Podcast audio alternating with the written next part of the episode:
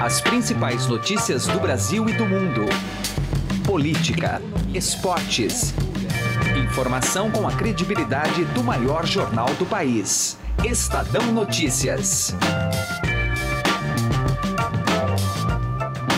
Olá, tudo bem com você? Eu sou Emanuel Bonfim e está começando a partir de agora mais uma edição do Estadão Notícias, nosso podcast com análises, entrevistas e informações sobre os temas mais importantes do momento no Brasil e no mundo. A 12 dias da realização do primeiro turno das eleições, o PT tem muito a comemorar. A mais recente pesquisa Ibope, Estadão e TV Globo confirma o crescimento do candidato Fernando Haddad, que agora tem 22% das intenções de voto, três a mais do que o levantamento anterior. Jair Bolsonaro, do PSL, segue liderando, mas estagnou no patamar de 28%. Ciro Gomes, do PDT, estacionou nos 11% e Geraldo Alckmin oscilou positivamente de 7% para 8%. Marina Silva, da Rede, em queda, agora tem 5% das intenções de voto. Nas simulações de segundo turno, Bolsonaro perde para Ciro, Haddad e Alckmin e empata com Marina.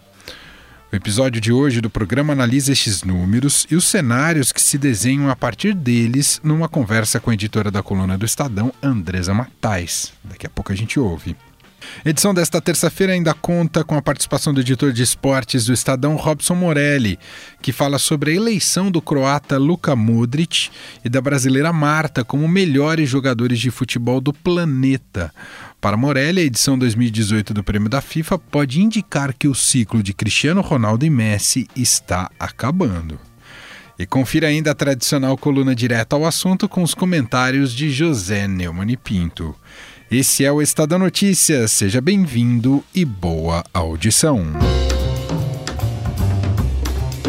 Eleições 2018.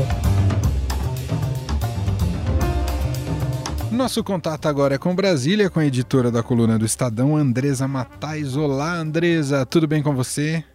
Oi, Emanuel, tudo bem? Oi para os ouvintes. Andresa chega e participa aqui do nosso programa num dia bastante importante, quando analisamos os dados da nova rodada da pesquisa Ibope Estadão e TV Globo, pesquisa essa que foi divulgada ontem, ontem à noite, né, final da tarde, já início da noite, e que coloca Bolsonaro mantém a primeira posição com os 28% das intenções de voto que já tinha no levantamento anterior.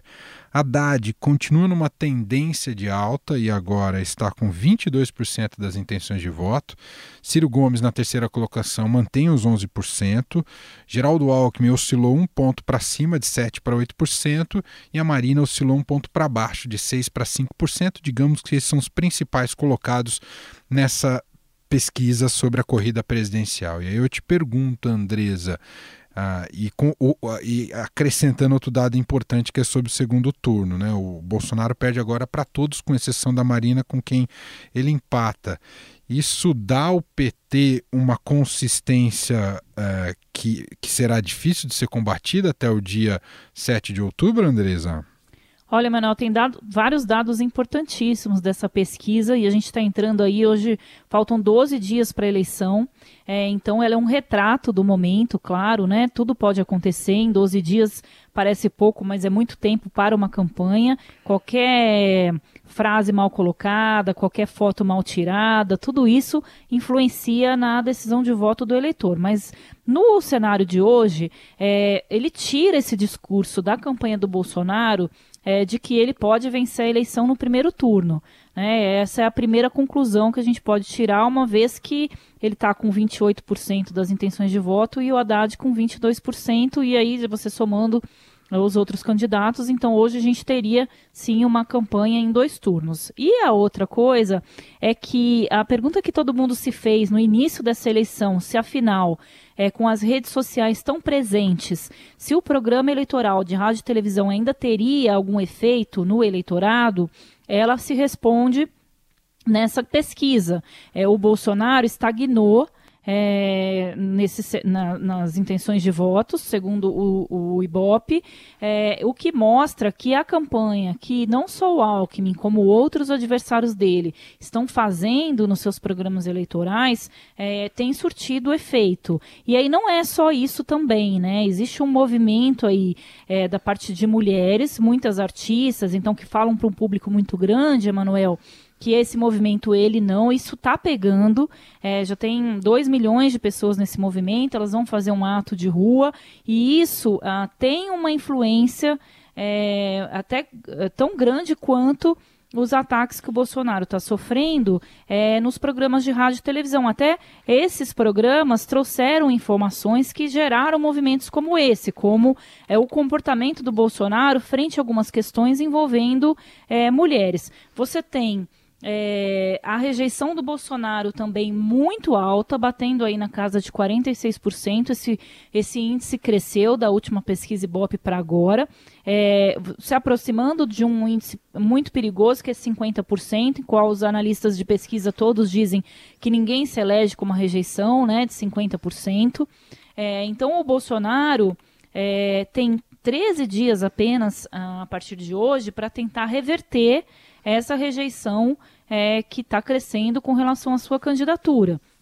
E o que, que ele vai fazer? Ele tem pouco tempo de televisão, é, mas isso nunca foi um problema para o Bolsonaro, porque ele chegou a liderar, né, está liderando as pesquisas desde o início, é, desde a saída do Lula, na verdade, né, da campanha, ele está uhum. liderando sem tempo nenhum de televisão, então ele vai recorrer às redes sociais, a essa carta que ele está querendo fazer é, para mostrar para as pessoas é, de que ele vai garantir aí a democracia, de que ele não não é anti-mulher, anti-gays. É, vamos ver se isso vai colar, né, Manuel? Claro. É, então agora é, mostra que a estratégia do Alckmin de bater no Bolsonaro está surtindo algum efeito, embora o Alckmin não tenha crescido nas pesquisas, né? Ele está com 11% das intenções de votos, ele continua estagnado, é, mas quanto mais o, se o Bolsonaro for perdendo voto, esse voto vai ter, pra, vai ter que ir para algum lugar.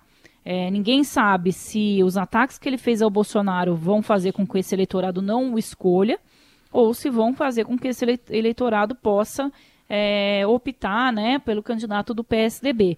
Então é uma reta final com bastante emoção, viu, Emanuel? Sabe quando a gente vai para o Nordeste, que o cara pergunta se você quer com emoção ou sem emoção? Quando você está ali no, no Jeep, né? No, isso, no nas bug, dunas, isso. Nas dunas, é com emoção. Não tem aqui Agora... não tem nada fraco, não. A Marina despencou, né? Ela foi, desceu a duna assim, com força, com emoção total.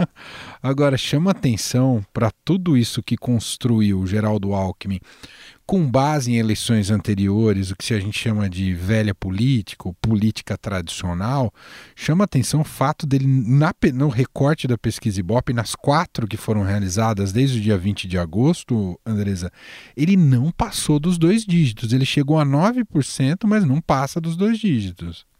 Pois é, porque o eleitorado, Emanuel, ele está buscando, pelo menos até agora, né, é, o, o, voto pelo sentimento, né? Ele tá, ele vota, escolhe no o Bolsonaro porque ele está com raiva, porque ele é antissistema, porque ele quer se vingar é, de tudo que está ocorrendo, porque ele está incomodado e ele acha que o Bolsonaro ah, vai representar essa, é, esse, esse hum, desalento né, do eleitor, essa, essa, raiva toda dele. O problema é que o eleitor brasileiro ele esquece que o voto é o início, não é o fim.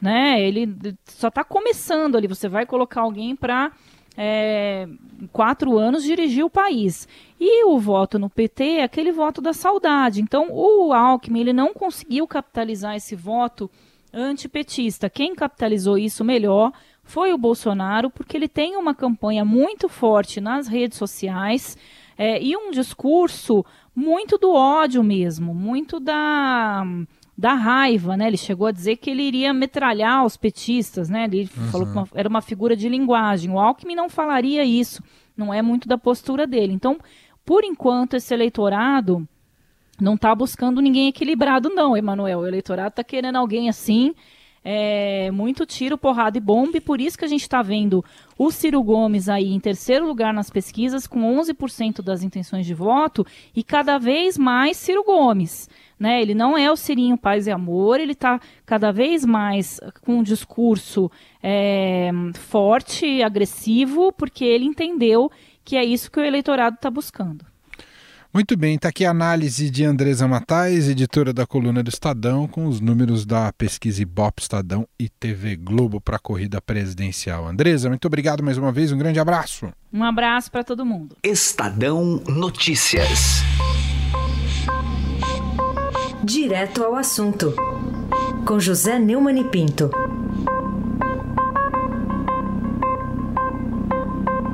A última pesquisa do IBOP, divulgada na segunda-feira, 24 de setembro, deixou claro que o esforço hercúleo que o candidato tucano e do centrão é, Geraldo Alckmin fez em sua campanha no rádio e na TV, usando o seu é, gigantesco tempo na propaganda eleitoral para desconstruir Bolsonaro, teve um efeito ele conseguiu deter a subida de Bolsonaro, que vinha pingando ali de dois em dois pontos, e dessa vez estacionou. Com isso, Haddad, aquele que é Lula, ou Lula que é Haddad, a gente não fica sabendo, subiu três pontos em relação à semana passada, passando de 18 para 22.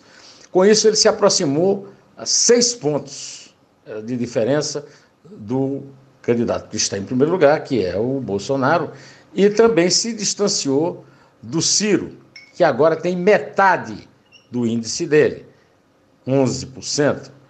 O Alckmin, no entanto, não conseguiu grande coisa para ele mesmo com o esforço publicitário que ele fez no gigantesco tempo que ele tem. Ele passou de 7 para 8 e esse ponto que ele ganhou foi perdido pela Marina, que passou de 6 para 5 e continua em empate técnico com ele. A conclusão primeira que se pode tirar dessa evolução das pesquisas é que o marketing negativo funciona assim. Funciona para desconstruir o alvo desse marketing, como foi o caso da Marina, por exemplo, na campanha de Dilma Rousseff em 2014. Né? Mas não constrói muita coisa para quem o utiliza. É o caso específico do Geraldo Alckmin, que está cada vez mais fora do jogo com a sua canoa furada. José Neumann e Pinto, direto ao assunto. Estadão Notícias. Esportes.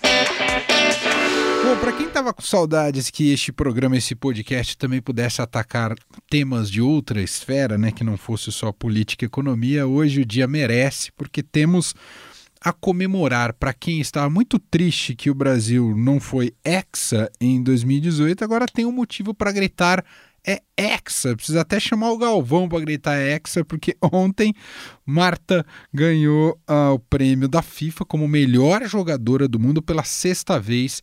Então o Brasil pode bater no peito e dizer é hexa com Marta. E no, entre os meninos, né, o Modric foi então, encerrou a, a sequência Messi Cristiano Ronaldo e foi eleito o melhor jogador do planeta. E a gente vai comentar esse assunto agora com o editor de esportes do Estadão, Robson Morelli. Tudo bem, Morelli? Olá, Emanuel. Olá a todos. E aí, Morelli, você quer começar pelo Modric ou pela Marta, Morelli? Vamos começar pelo Modric, é, jogador excelente, né? Jogador moderno, jogador que os treinadores hoje, para quem os treinadores enchem é, os olhos, né? Por quê? Porque ele marca bem, porque ele defende bem, porque ele ajuda na frente, porque ele volta para ajudar atrás, porque ele corre o campo todo. Então é um jogador dos mais modernos aí que todo treinador gosta. Ajudou o Real Madrid a ganhar a Liga dos Campeões e levou a Croácia, a Croácia, para a decisão da Copa do Mundo contra a França. Perdeu é bem verdade, porque a França era bem superior, era melhor, jogou muito bem, mas é uma façanha e tanto. E no meio de campo não tem para ninguém. Legal porque é um jogador novo, legal porque é, é novo que eu digo na, na, na, na lista, né, na, na, eleição. é o primeiro título, ele tem 33 anos, mas ele abre um ciclo, Emanuel, para que outros jogadores do mundo, da Europa, é, consigam sonhar, porque nós estamos vendo Cristiano Ronaldo, estávamos vendo Cristiano Ronaldo e Messi é, é, nesse revezamento de melhor do mundo desde desde 2008. Exato. Né? Muito tempo, ora Cristiano Ronaldo, ora Messi, ora Cristiano Ronaldo, ora Messi, e não sobrava para mais ninguém. Em 2007, o último a vencer, que não esses dois, Kaká, né? Quando jogava no Milan. É, então agora abre um novo ciclo. Duvido que Messi e Cristiano voltem. Tem muitos jogadores bons surgindo, né? Dá para citar aí um monte. O próprio Neymar, né, Emanuel? Que não estava entre os finalistas, entre os dez finalistas, é, foi machucado, né? Não ajudou o PSG na temporada, também não foi lá essas coisas na Copa do Mundo, não foi lá essas coisas, eu tô bonzinho, né? É, é, é. Mas assim, tem espaço para ganhar esse título, para lutar por esse título. Então, assim, essa, essa escolha do Modric abre caminho para novos jogadores na Europa. O que não significa que Messi e Cristiano Ronaldo ainda não sejam dois dos principais jogadores hoje no futebol mundial. É isso, né, Morelli? Não, não significa, mas talvez esse ciclo desses dois esteja é, acabando, esteja fechando, né? Tem, vi, tem tá, tá vindo uma turma boa aí, né? É, é além do Neymar, poderia citar Mbappé, poderia citar outros jogadores. O próprio Salah, né? Salah, né? São jogadores que a gente viu na Copa, a gente vê no futebol da Europa. Então pode ser que esse ciclo aí de Messi e Cristiano Ronaldo, que não são jogadores ruins, né? São ótimos jogadores ainda, né? É, pode ser que esteja acabando. Ô, Morelli, para a gente concluir essa belíssima surpresa da e emocionante para a gente nessa mais uma vitória da jogadora Marta conquistou o Hexa para a gente em 2018, hein, Morelli? É, Garota, conseguimos, hein, Marta? Eu realmente estou sem palavras porque é um momento fantástico. E as pessoas falam para mim assim: você já esteve nessa posição tantas vezes e todas as vezes você se emociona. Realmente, eu faço isso porque isso representa muito para mim.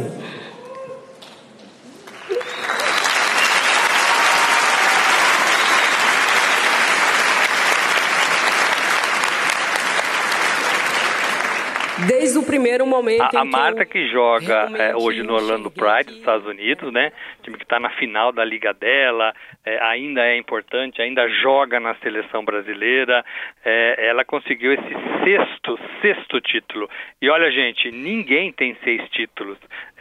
Desde a história dessa premiação, nem no masculino, nem no feminino. Então é uma façanha e tanto, né? A Marta ganhou o último título dela em 2010 e vinha de uma sequência de cinco, cinco conquistas e agora ganhou a sexta. É, é, é, legal, né? É legal porque é uma brasileira lá no alto, é legal, enche a gente de orgulho. Agora, é, gente, por outro lado, também mostra o nosso fracasso, né? Que é organizar um campeonato feminino, organizar times femininos aqui no Brasil, organizar disputas acirradas. As nossas jogadoras atuam fora do país, os times que, que, que nascem aqui no Brasil duram pouco. Então, ela, ela é ao mesmo tempo é, é uma fonte de orgulho, mas também de tristeza para a gente. Tá aí. Comentário do editor de esportes Robson Morelli. O, o Tite votou em quem você já sabe, Morelli? Ah, o Tite não votou no Neymar. Né? Ah, mas ele é, tinha falado é, que Modric, bom, né? né? Isso, é. uma, isso é uma boa notícia, ele não ter votado em Neymar. Ele tinha falado Modric, né? É, é, e o Miranda também, capitão né, da seleção brasileira, é, também dois, não votou é, no nosso, nosso glorioso Neymar. Então, é... Eles estão tão corretos, né, Moreno? Ah, estão, né? Porque assim, é sério, né? É sério, tem que escolher, não pode escolher por causa da cor da, da camisa, né? Por causa do patriotismo, tem que escolher o melhor. E o melhor nessa temporada foi de fato o Modric, que já havia ganho, né? O melhor jogador da Europa e da Copa do Mundo. Então o título está em boas mãos. Muito bem.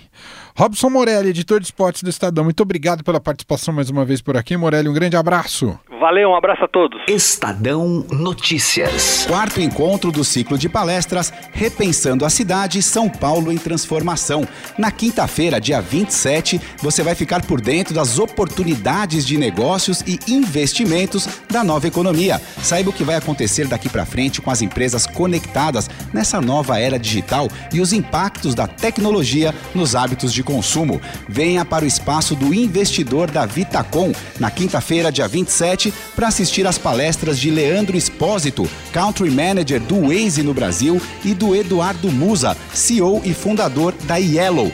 Não perca tempo e entre agora mesmo no site da Vitacom para garantir a sua presença. As vagas são limitadas, acabam muito rapidamente. Acesse agora vitacom.com.br e venha até a Faria Lima 4540 no espaço do investidor da Vitacom para acompanhar o quarto encontro do ciclo de palestras Repensando a Cidade, São Paulo em Transformação. O Estadão Notícias desta terça-feira vai ficando por aqui. Contou com a apresentação minha, Emanuel Bonfim, produção de Gustavo Lopes e montagem de Nelson Volter. O diretor de jornalismo do Grupo Estado é João Fábio Caminuto. De segunda a sexta-feira, uma nova edição deste podcast é publicada. Tem tudo no blog Estadão Podcasts. Estamos também presentes na Deezer, no Spotify e no Google Podcasts. Você pode procurar a gente por lá ou mande seu comentário para a gente por e-mail no podcast@estadão.com. Um abraço para você, uma excelente terça-feira e até mais. Estadão Notícias.